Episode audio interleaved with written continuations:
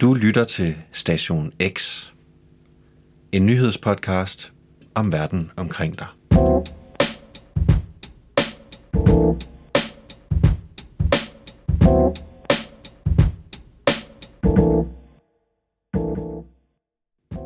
Velkommen til program 2 ud af 4 om VM i fodbolds historie. Du har måske lige lyttet til det første program, som handler om VM-slutrunderne fra 1930 til og med 1966. Det her program starter fra 1970 og kører frem til den senest afholdte slutrunde i Brasilien i 2014. Efter introen her kommer man direkte ind i mig og Rikos snak omkring VM 1970 i Mexico og det fantastiske brasilianske landshold, som endte med at vinde slutrunden. God fornøjelse.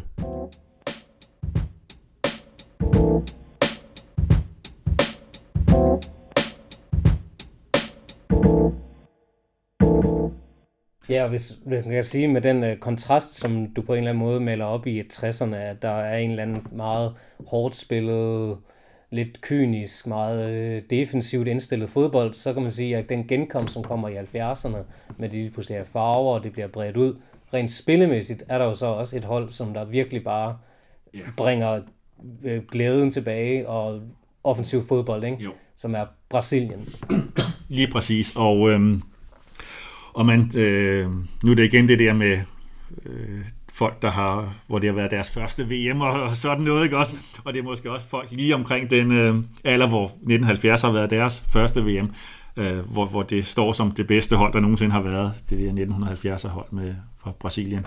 Og, øh, og det var også, altså måden de, de spillede på, det, øh, øh, der er faktisk i, i samtlige kampe bliver der scoret mod dem. Det er ikke, så det er simpelthen det måde at spille på, for det handler om at at score et mål mere end modstander, for vi kan ikke øh, forhindre modstanderne i at score alligevel en hel kamp igennem.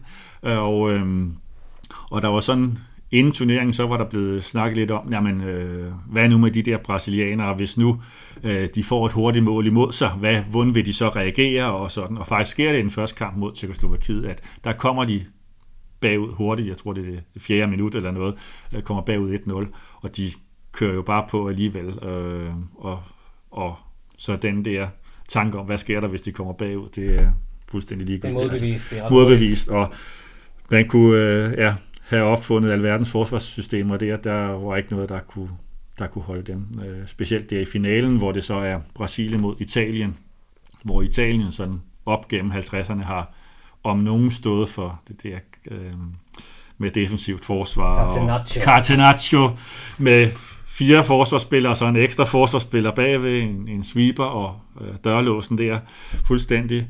Øhm, men, men selv det kan jo ikke, øh, ikke holde, holde Brasilien anno 1970. Og jeg vil sige, at hvis øh, dem, der lytter til det her, at de skal tage og gå ind på YouTube, og så skal de simpelthen bare finde Brazil-Italy 1970 final, og så se de mål, der bliver lavet der. Der er simpelthen nogle fantastiske mål. Pelé laver et hovedstøds ja. mål, og der er det sidste mål, hvor alle spillere stort set rører bolden. Ikke? Ja, hvor de spiller den rundt, og så sparker den ind til sidst, ja. Det er sådan bare lige en YouTube-opgave der. Og øh, ja, og 2-1-målet for den sags skyld også, hvor, hvor man kan se de brasilianerne, der spiller bolden, øh, bolden lidt rundt. Det, er midt i, det står 1-1, og det er midt i anden halvleg, og så øh, Øh, det der øh, typisk klassiske sydamerikanske med en pludselig øh, gåfodbold, og så en pludselig eksplosion, og så et langskud, der, hvor så en af midtbanespillerne, der så nu tænker man meget med Pelé og Jairzinho og angriberne der, ikke? men hvor der så, så er der lige pludselig en af, af de andre spillere, der så træder til. Og, og det var også lidt måden, som Brasilien så, så gjorde det på, fordi når modstanderne så prøvede at, virkelig at dække de der øh, mandsopdække, de der forreste spillere, når man så, øh, så trak de simpelthen rundt. De gør det også i semifinalen mod Uruguay, hvor, øh, hvor så nogle af de der angriber, når man så trækker de, de var mandsopdækket, så trækker de sig bare tilbage, og så følger de der forsvarsspillere så med, med deres mand, mm. og så bliver der plads til nogle midt, midtbanespillere. Og, ja, klogt. Ja. Godt tænkt. Ja, altså det er jo så ulempen ved, ved når man mandsopdækker totalt, ikke? at hvis, øh. Så er der øh, 74 i Vesttyskland, og 78, din øh, første slutrunde, hvad man siger, den første, du kan huske, i Ja. Argentina. Sådan, øh, Og så Spanien øh, i 82, hvis vi skal tage de øh, tre. sådan i en... Øh, ja, øh, man kan sige, der i... Øh, der kommer så en ny struktur der i 74. Det jeg måske skal sige, det er der fra, fra 54 og frem til 1970. Der har, havde man faktisk fundet et, øh, et rigtigt, synes jeg, øh, godt, øh, simpelt, overskueligt system med, med de der 16 hold, at man øh, fire grupper med fire hold i hver, og så de to bedste videre, og så øh, kvartfinaler, semifinaler og finaler. Sådan det bedste af, af gruppespilsystemet, og det bedste af, af knockout-systemet. Det man så gør i 74, det er, at man, øh, øh, man har ikke stadigvæk fire grupper med fire hold i hver, men så går de så videre til en mellemrunde med de der otte bedste hold, hvor så øh, kun ja, de gruppevinderne i den der mellemrunde så skal, skal spille, spille finale. Så, så man lidt mister de der med kvartfinaler og, og semifinaler. Men næste knockout-kampene Ja, næsten. ja. helt der. Ja, lige, lige præcis. Øhm, og øhm, ja, altså i forhold til det der solbeskinnede VM 1970 fra Mexico, så er det faktisk det der ved vejret, kan man jo ikke styre, men øh, faktisk så er det i sommeren 74, i hvert fald starten af den, er der et lavtryk ind over Europa, så det er i dårligt vejr og så videre, så det er helt andre typer af billeder, der, der kommer. Øh, mange regnværskampe, og specielt øh, semif ja, det, det udvikler sig alligevel næsten til en semifinal mellem Vesttyskland og Polen, der øh, vinderen af den kamp i sidste runde i, vil gå i, i finalen i sidste runde der i mellemrunden, sidste kamp i mellemrunden, øh, og det er simpelthen en øh, kamp, hvor det øh, altså øh, banen står under vand, og øh, der er nogle helt klassiske billeder af, hvor de prøver at få få lidt vandet væk og med tromler køre rundt og så videre. Så ender det med, at man sætter kampen i gang øh, alligevel, og det er, hvor spillerne de glider rundt, og, og det er altså afvikle sådan vigtig en kamp på, under de forhold, ikke? Men der er det jo kommet ind det der med fjernsynet og så videre, at øh, der skal rigtig meget til, før man ikke, ikke, vil, ikke vil afvikle den kamp, ikke? Og, og det, det ender så også med, at vesttyskerne så går i finalen mod Holland. Det er der så også mange af dem, der så øh, kan huske den slutrunde i 74, der så kan huske den for, for Hollands spil, og øh, der havde gået sådan fuldstændig gennem turneringen frem til finalen, og så var de måske så noget overlegne der i finalen mod tyskerne, og, øh, og kommer også foran 1-0, men så, hvor det så ender med, at, at Vesttyskland så slår det der hold med Cruyff og Nesken. Så. Ja, den store duel mellem Beckenbauer fra Vesttyskland og Cruyff fra, fra Holland, ikke, som var to af de største fodboldspillere på den tid, og også altså i historien er to af de mest prominente fodboldspillere, Ja. som har defineret ja, positioner på banen, og som har også som træner har haft kæmpe stor indflydelse efterfølgende. Ikke? Lige præcis det, ja. Det, øh, og, øhm, og så er der jo øh, det er 78 øh, i Argentina, som er sådan et, nu snakker vi om det, det med Italien blev favoriseret tilbage i 1934, og, og det er i Argentina, og på, øhm, på det tidspunkt, hvor Argentina får tildelt øh, VM, altså der, der er det der militærstyre ikke kommet endnu. Det, der er det, fungerer det som, som demokrati. Men øh, da vi så når frem der til 78, og slutrunden skal afholdes, så, så er det jo dem, der, der er sådan lidt historisk interesseret ved måske vide, at der var militærstyre i, øh, i Argentina på det tidspunkt, og øh, det bliver sådan et lidt underligt VM, men øh, der bliver afholdt der den argentinske vinter.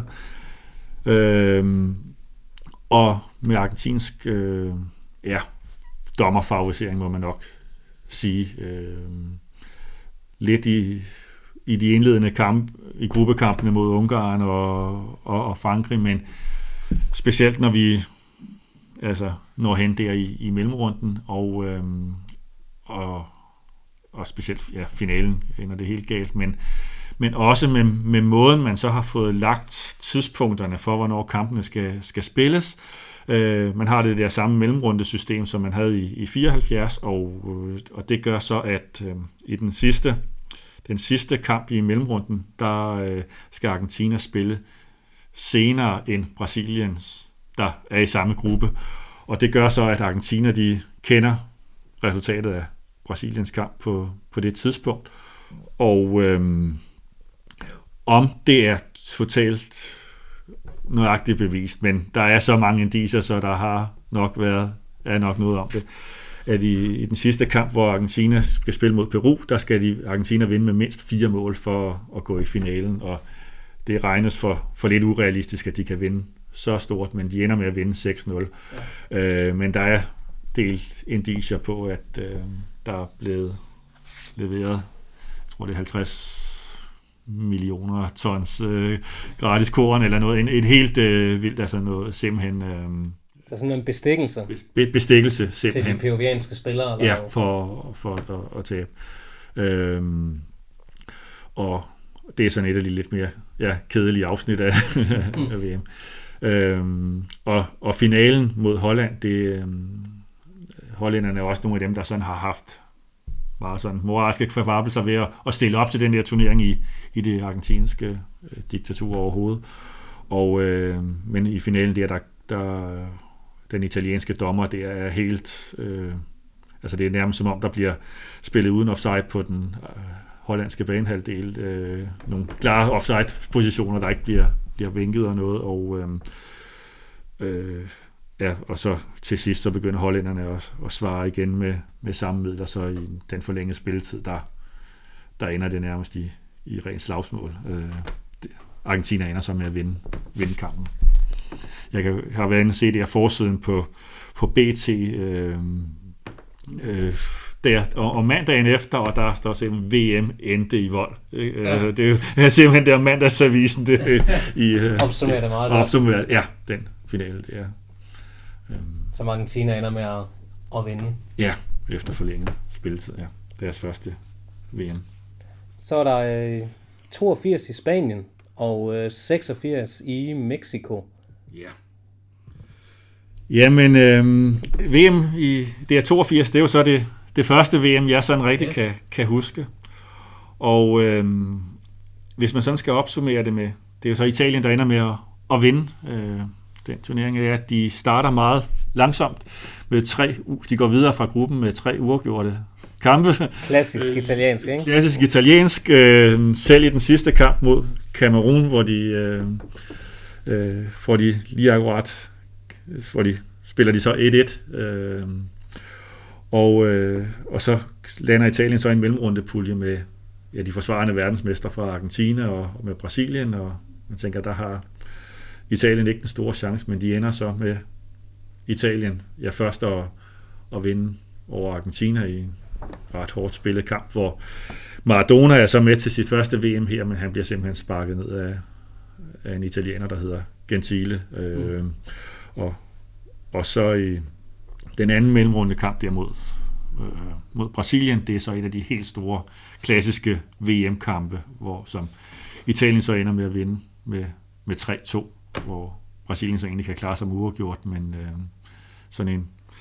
Og det er også noget, som i Brasilien, nu snakker vi om den der VM i 1950, at det havde været lidt et, et skillemærke i brasiliansk fodbold. Den der eftermiddag i Spanien, i, i Sevilla der i, tror jeg det er, eller er det Barcelona, det er også ligegyldigt.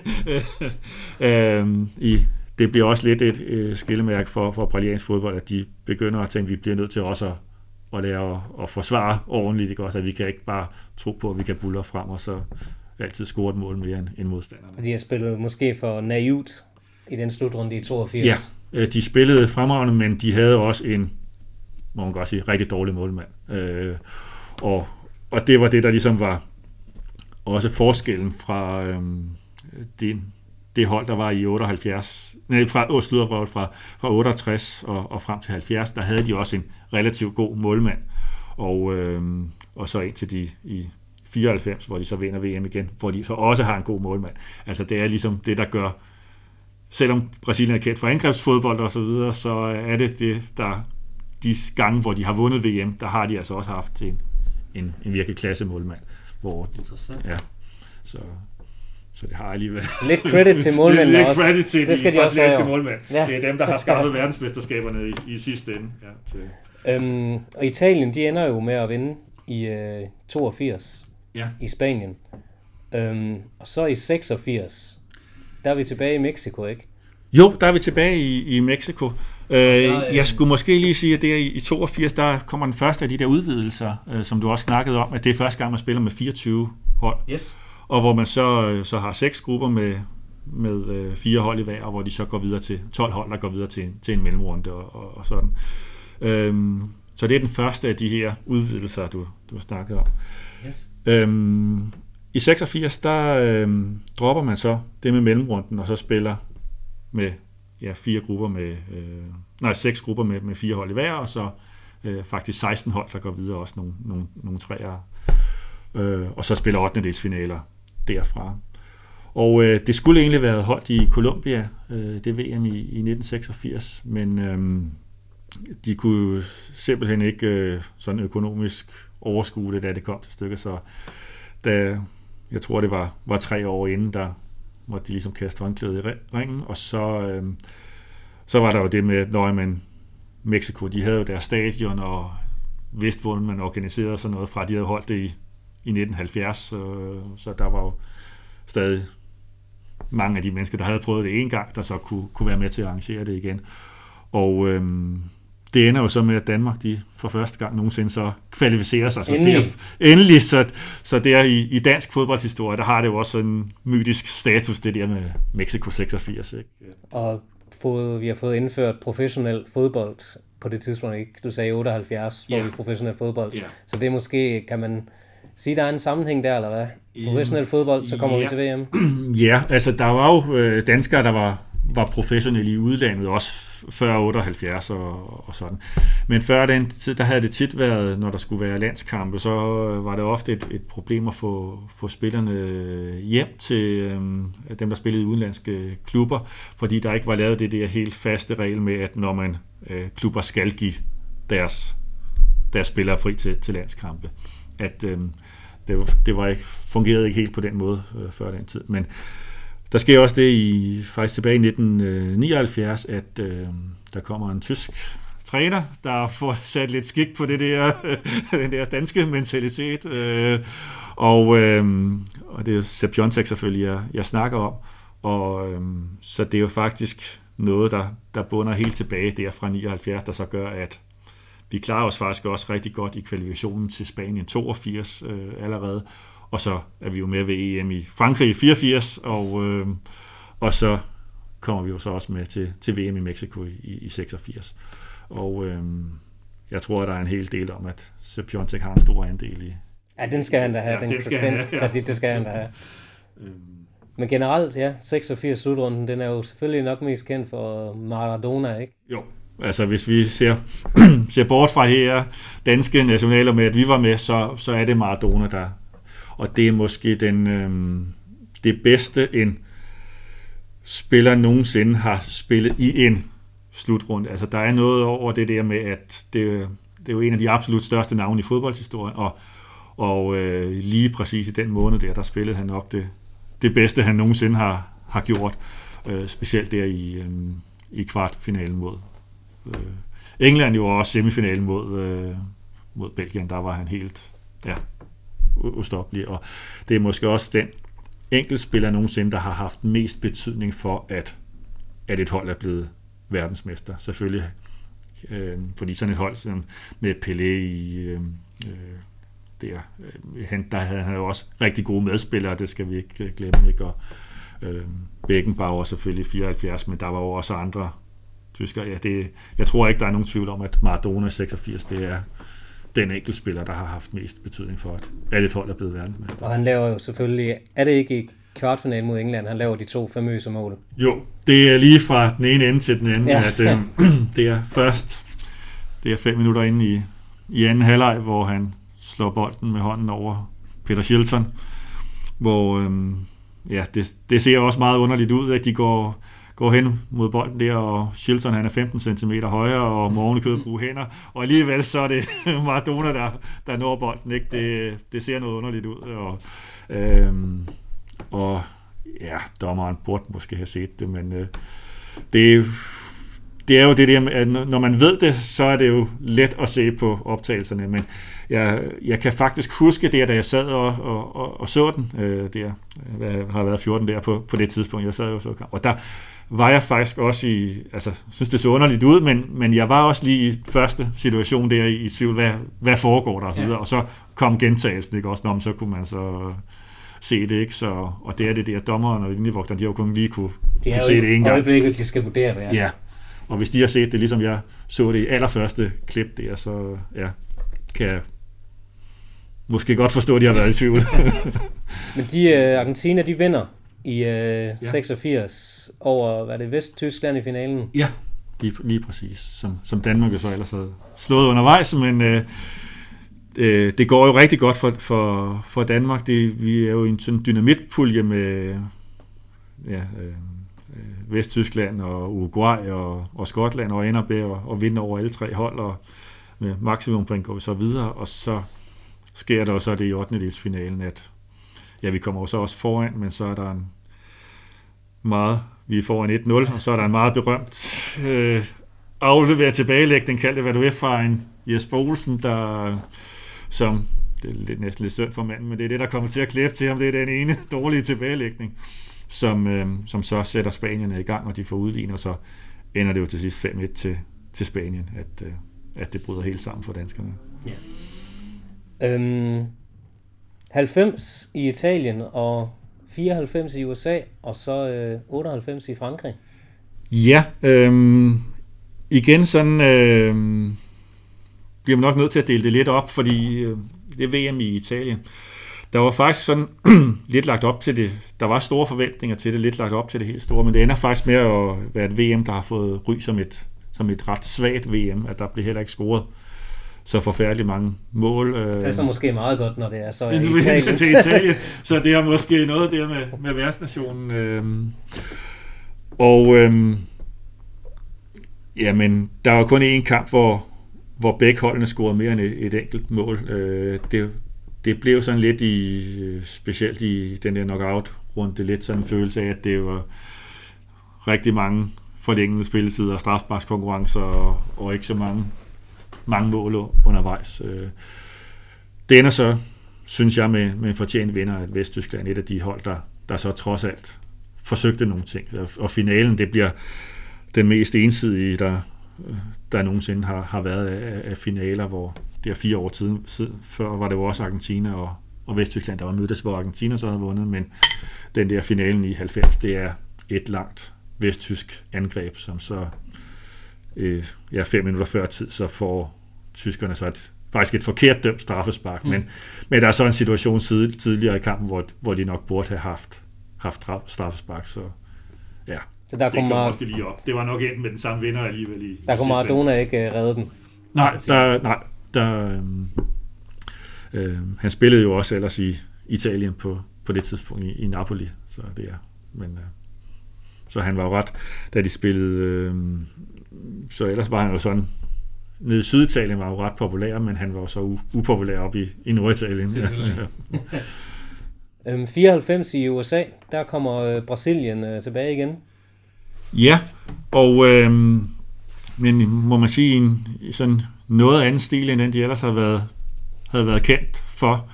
Øh, meget mere sådan, ja, kontrolleret fodbold, og, og så det der med, at de havde så ikke igen fået sig en god målmand, Tafarel. Mm-hmm. Og øh, det ender med at blive den første finale nogensinde, der, der går i, i straffesparks konkurrence, og det, øh, der bliver slet ikke scoret undervejs. Altså undervejs, det er den finale, jeg husker, det, det mindede til tider næsten om en venskabskamp. Med, der, der, øh, der var selvfølgelig nogle chancer lidt undervejs, ikke? men øh, det var lidt langtrukken. Og så, men så var det selvfølgelig dramatisk med strafsparkene til sidst, og hvor det så ender med, at øh, Baggio, der ellers har, havde spillet en rigtig godt, specielt i knockout-fasen, og havde lavet fem mål, så ender med at blive den sønder, der, der sparker bolden over på, på det sidste italienske straffespark, og så er Italien. Måske Nej, så, det- så slutter så er Brasilien verdensmester. Ja, ja. måske det mest berømte uh, straffespark i Det- VM-historien. ja, det tror jeg i hvert fald er, af, straf, af hvad hedder det, fra straffesparkskonkurrencer i det hele taget i fodbolden nok. Ja. Det er nok der, hvor, hvor Bartio sparker. Så han overgår Elkær, kan man sige. Ja, den, den sidder nogenlunde samme sted på, som, som Elkær spark, men øh, ja, hvis det tager sådan på verdensplan, så er det nok, nok det mest kendte straffespark, ja. 98 i øh, Frankrig, min øh, første slutrunde. Ja. Øhm, det, når jeg sådan øh, kigger lidt, øh, når man sådan ser lidt på det, så er det øh, måske det med, øh, hvem der sådan vinder undervejs, at ofte så, så sker der jo nogle overraskelser hister her, ikke? men det, det var faktisk meget sådan favoritterne, der så vandt de der kampe, specielt i gruppespillet. Øh, det fulgte faktisk meget sådan planen for, hvem, hvem der skulle vinde de, sådan hen ad vejen. Selvfølgelig nogle enkelte mindre overraskelser, men øh, favoritterne, de kørte faktisk langt i, langt med der igennem.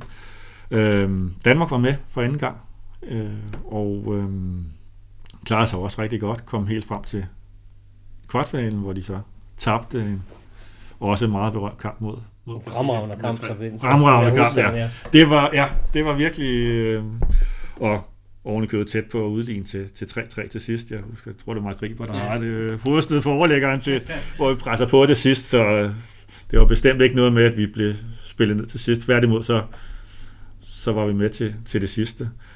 Øhm, det er øhm, det, der når også sådan er, det er, er kendt fra det, det var med øhm, på det tidspunkt var der ikke den Ronaldo, som nok er mest kendt nu, men det som øh, nogen kalder den rigtige Ronaldo, den Ja. brasilianske Ronaldo, der så som han var så 21 på det tidspunkt, og øh, var sådan den helt store stjerne.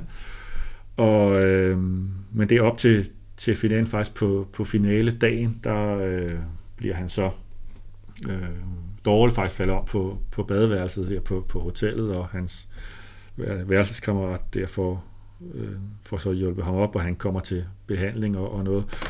Og øh, øh, så træneren har faktisk så sat en, en reserve på, men bliver så og faktisk da holdopstillingerne kommer ud, der er Ronaldo så ikke på, på øh, i holdopstillingen, men træneren bliver så presset af folk fra fodboldforbundet, sådan øh, og det er jo så øh, sådan, ja, mediemæssige årsager, sådan at man vil have Ronaldo til at, at, at spille, og så ender han med at, at, at komme på alligevel. Og øh, det er simpelthen en, katastrofe, han er på, på banen i, i den finale. Altså, der, man ved jo ikke som tv-ser, at det, det sker, hvad, men man kan jo se, at der er et eller andet fuldstændig galt. Og øh, ja, han, han toger rundt, altså der er ikke... Ja, hele holdet er jo nærmest ved siden af sig selv. Hele holdet er ved, ved siden af sig selv.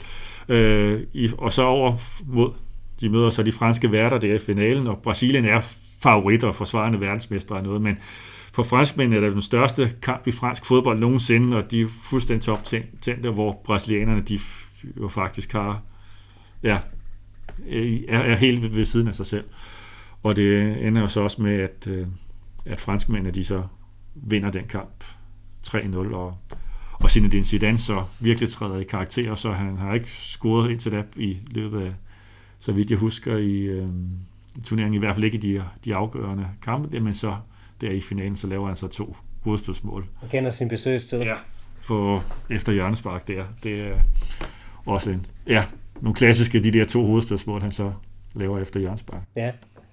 Øhm, Det er jo det første gang, så er der, der, der er 32 hold med, og der gør man så faktisk det som, øh, at man øh, 32, det er jo så det dobbelte af 16, så man gør faktisk det med struktur. Man fordobler simpelthen det øh, system, man havde kørt fra 54 og frem til 70. Så i stedet for fire grupper, så har man så otte grupper med fire hold i hver, og så de to bedste går videre, og så spiller 8. dels finaler, og så frem efter. Og det er faktisk øh, det system, som man også bruger den, den dag ja, det er den, vi kender fra i dag. Ja. i dag, og det, jeg kan sådan set godt lide, det er sådan ret overskueligt, hvad det, hvad det er, der, der Og man er sikret tre kampe, når man kommer derover. Lige præcis, det er jo, ja, lige Som- præcis, ja. Som minimum i hvert Ja. fald.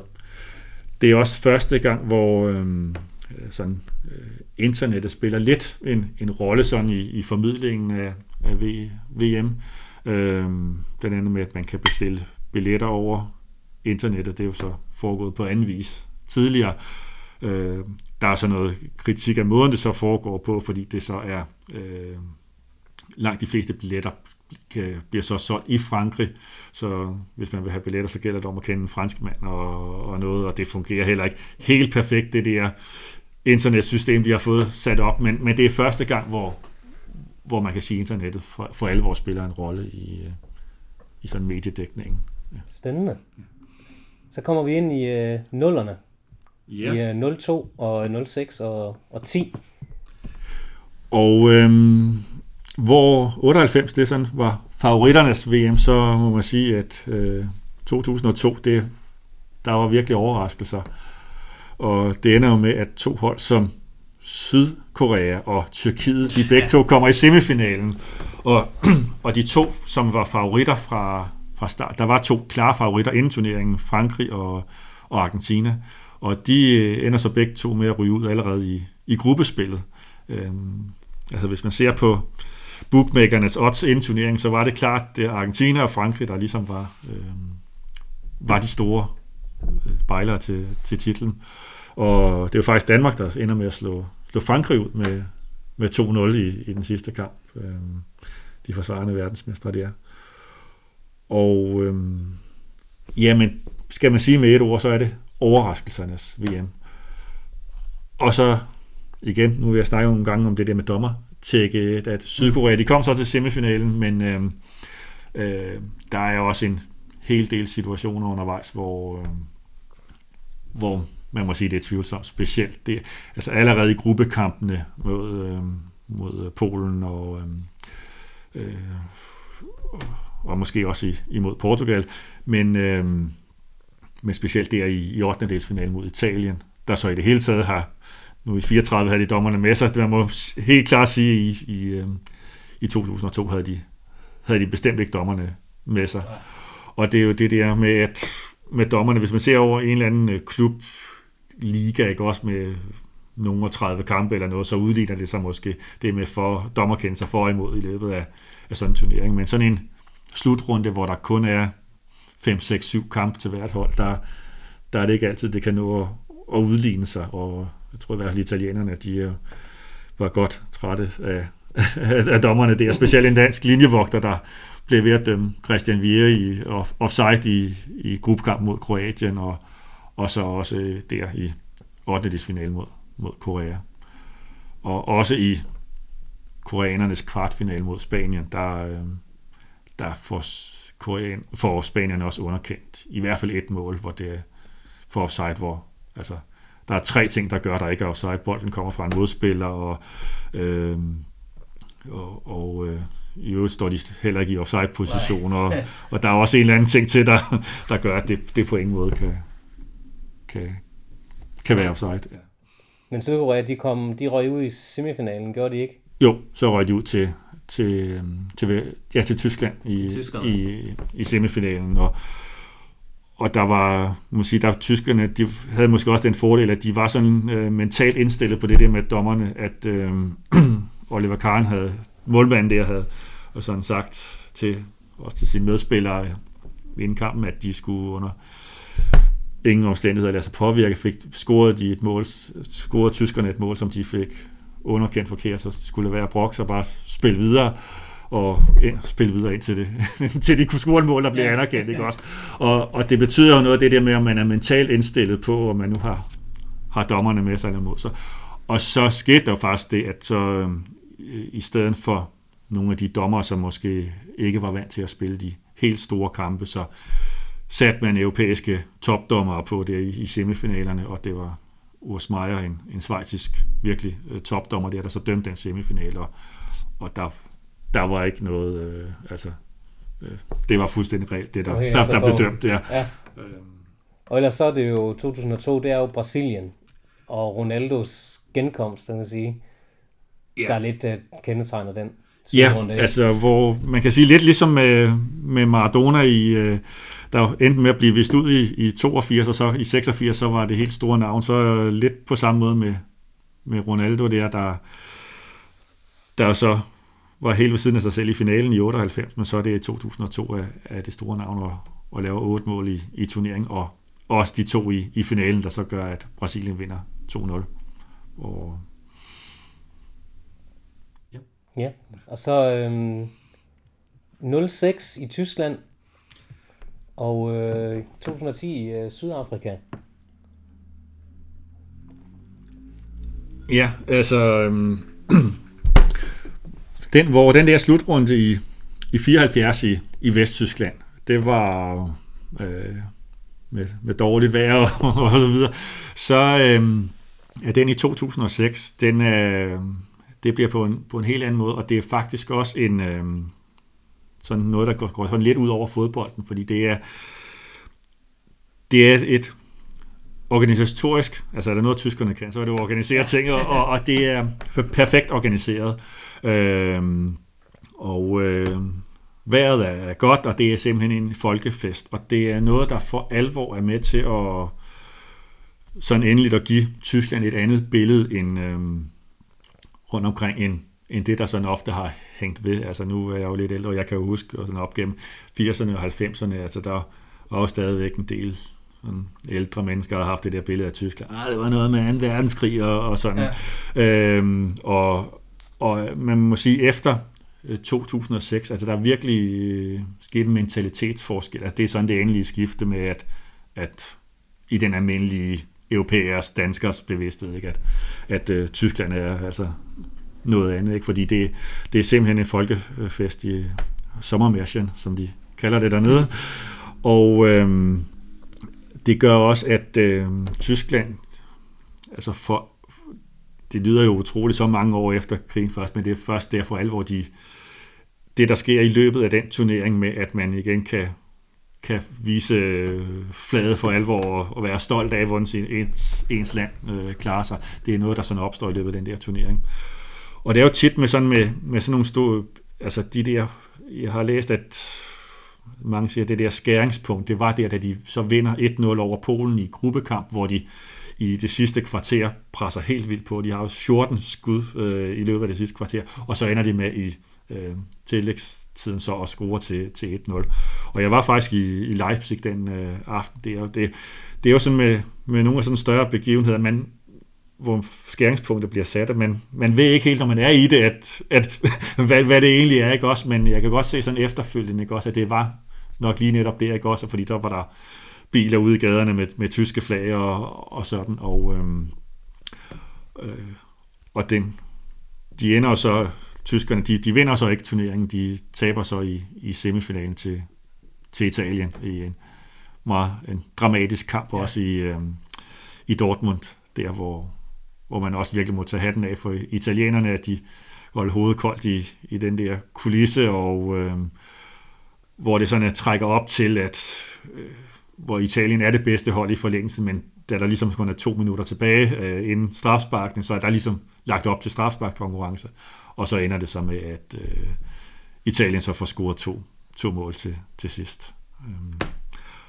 Og så er der jo i den anden halvdel af turneringen med, øh, med franskmændene og, og Zidane, der på det tidspunkt spiller sin sidste turnering, ikke bare for landsholdet, men i det hele taget. Altså han er færdig med klubfodbolden, og det er hans aller sidste turnering, og hvor han i løbet af turneringen spiller helt formidabel, blandt andet i kvartfinalen mod Brasilien, og, og også i, i 8. mod Spanien, og, og semifinalen mod øh, hvad hedder det nu, Portugal. Men specielt den der mod de brasilianske favoritter der i, i kvartfinalen, det er helt outstanding, sådan som han, øh, han jeg så her den anden dag igen nogle af de der YouTube-klip, hvor de havde klippet det sammen. Det er øh, helt utroligt. Og så øh, der i finalen, der øh, får han jo så et lidt andet endelig det. ja, i finalen mod Italien, hvor så er det i den forlængede spilletid, hvor så en italiensk forsvarsspiller, Materazzi, får sagt nogle vist mindre pæne ting om hans søster og hans mor, og det bliver Zidane så lidt sur over, og så øh, ja, stanger Zidane Materazzi i brystet, og så ender han med at blive, blive vist ud.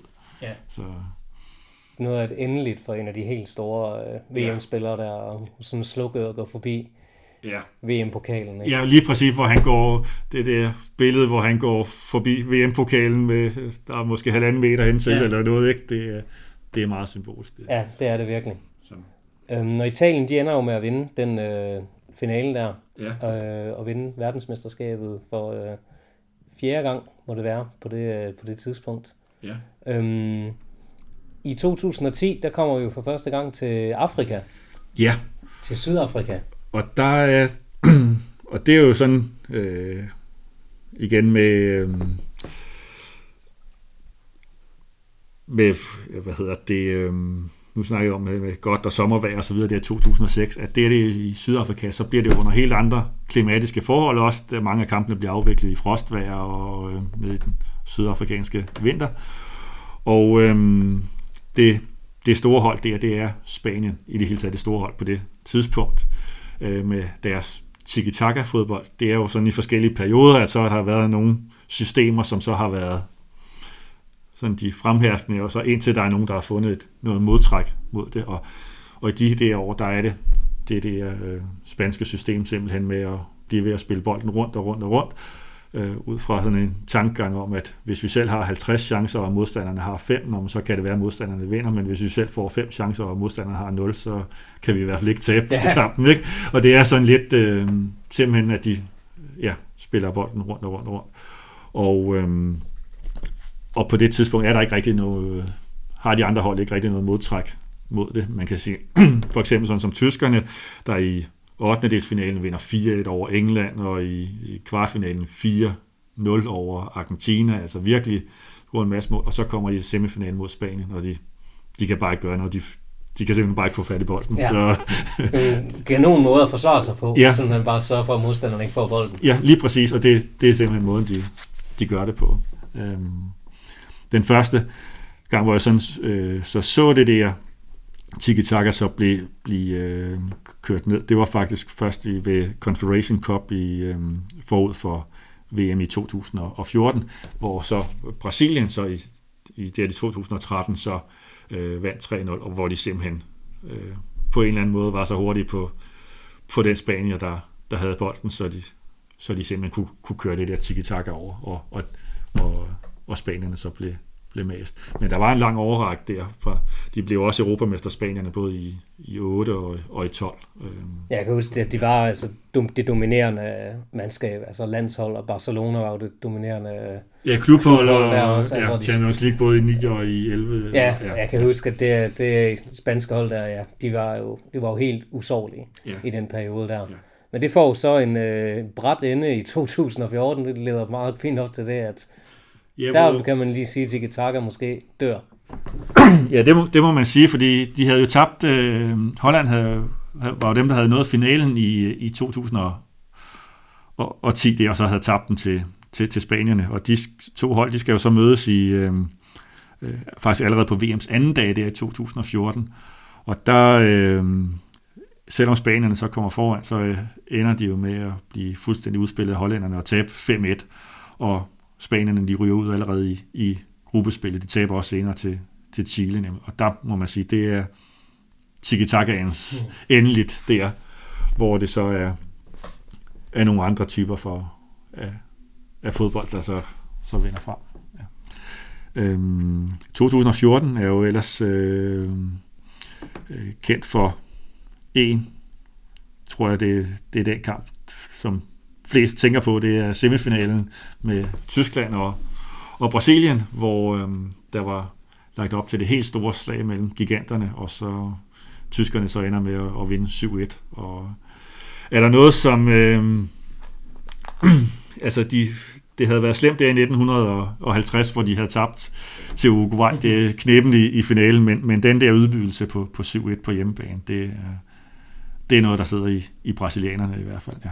Det er ja, historien, der gentager sig på en eller anden Ja, måde. Ikke? at øh, Brasilien, der har vundet VM fem gange, men, men de to gange, hvor de har holdt på hjemmebane, der, der har de ikke gjort det. Så, Røgen ud på ja, med forsmedelige øh, nederlag på en eller anden måde. ja. Og de er faktisk, ja, bortset fra Spanien, der er jo så øh, vandt der i, i Sydafrika i, i 2010, så er Brasilien faktisk det eneste af de otte lande, der har, har vundet øh, VM, som, som ikke har vundet på hjemmebane. Og det er jo lidt utroligt, når, når det er dem, der har vundet allerflest flest gange. Ja. Jeg kan godt huske uh, VM-finalen i 2014. Jeg var på ferie i Frankrig på det tidspunkt, så jeg så den Ja. ja. nu på sådan en campingplads, hvor jeg boede. Og jeg kan huske, at det, jeg synes, at det var, altså det var jo pinligt, at de taber den uh, ja, semifinalen, Ja. ja. vil jeg sige, 7-1. altså, mod, mod Tyskland, og det var, altså, det var trist og, altså, at se øh, de spillere der, ikke? og det hele stadion, der bare det var helt uvirkeligt, ikke også? Fordi øh, faktisk, ja, det er ikke så længe siden, jeg, jeg så øh, den der første halvleg igen, og, og det var faktisk øh, de første fem minutter, der rører tyskerne stort set ikke bolden. Altså det, det er helt, øh, hvor, hvor de kommer blæsende brasilianerne der. Øh, men så kommer tyskerne i kampen, og så får de så scoret tyskerne til 1-0 på det der øh, øh, Thomas Müller, der får, får sparket ind efter et, et hjørnspark, og, og efter det så falder det bare fuldstændig sammen for, for brasilianerne. De, nogle af de der mål til mellem 2-0 og, og 5-0, det, det er helt... Ja, man tror ikke sine egne øjne over... Det er sådan en mini-putbold nærmest, ja, ikke? Ja, ja. ja. At, øh, at de bare kan, kan sparke den ind. Og Tyskland, de går så i finalen, hvor de skal møde øh, Argentina. Argentina, ja. Og, øh, og det er... Altså, der, nu bliver der jo ikke scoret så mange mål i den kamp, men, men øh, som jeg husker det i hvert fald en, faktisk en rigtig god kamp mellem to rigtig gode, gode hold, der øh, altså det, den kamp kunne være tippet til, hvad, hvad side det, det skulle være. Øhm, at der vil i hvert fald, jeg tror det er Egoen, der får et mål annulleret i allerede i første halvleg, og, og så øhm, er der jo den historie ved det, at Mario Götze, han havde en tysk angreb, ung angriber der, der ikke havde været med i, i den der 7-1 sejr over Brasilien, og man kunne sige, hvor øh, han kunne nok ikke gøre sig de store forhåbninger om at så komme på holdet til, til finalen, og det, det gjorde han så heller ikke, men han havde jo så alligevel løbet og løbetrænet. Det kunne jo være, der blev brug for mig alligevel, og øh, så er det nærmest symbolisk der, hvor det står 0-0 efter den ordinære tid, og så den gamle Miroslav Klose med sin fjerde VM-slutrunde, og altiders VM-topscorer med, øh, med 16 VM-mål, bliver så skiftet ud der med Götze, og så siger Klose der til, til, til Götze, gå ind og lav det mål. Og, og det gør den unge 22 år. Så efter. det er, han lyttede efter. Det er simpelthen... Øh, ja, det kunne ikke være skrevet bedre end til gamle målrev, han siger til ham, så gør han, gør det. så, ja. Også lidt uh, spøjs, at det lige er Mario Götze, der laver det mål, ikke? og ikke alle tiders mest scorende spiller, som Miroslav Klose, ikke? Altså Götze, som jo stadigvæk bliver beskrevet som et talent, og som var udskrevet som det helt store, men som måske ikke rigtig har forløst det potentiale, men nu har han trods alt Jamen, han, det der på sit det, det har han jo altid nu, ikke? Ja. uanset hvad, så har han, han, han afgjort VM-finalen ja. i, i 2014, ikke? og det har han jo så allerede som 22-årig har han jo så det, at øhm, den tyske kommentator, han siger med, med det, det efterscoring, ikke? at øh, Helmut Rahn, øh, øh, Gerd Müller, Andy Breme, Mario Götze, Estas de Viererpack. Altså er det, de, og det er de fire, som har scoret de tyske sejrsmål i, i VM-finalerne, de fire gange, hvor, hvor Tyskland er blevet verdensmester. Godt selskab, han er kommet med i, ja, Götze. Ja, ja, det er noget af, af, af et selskab, det ja. der, ja.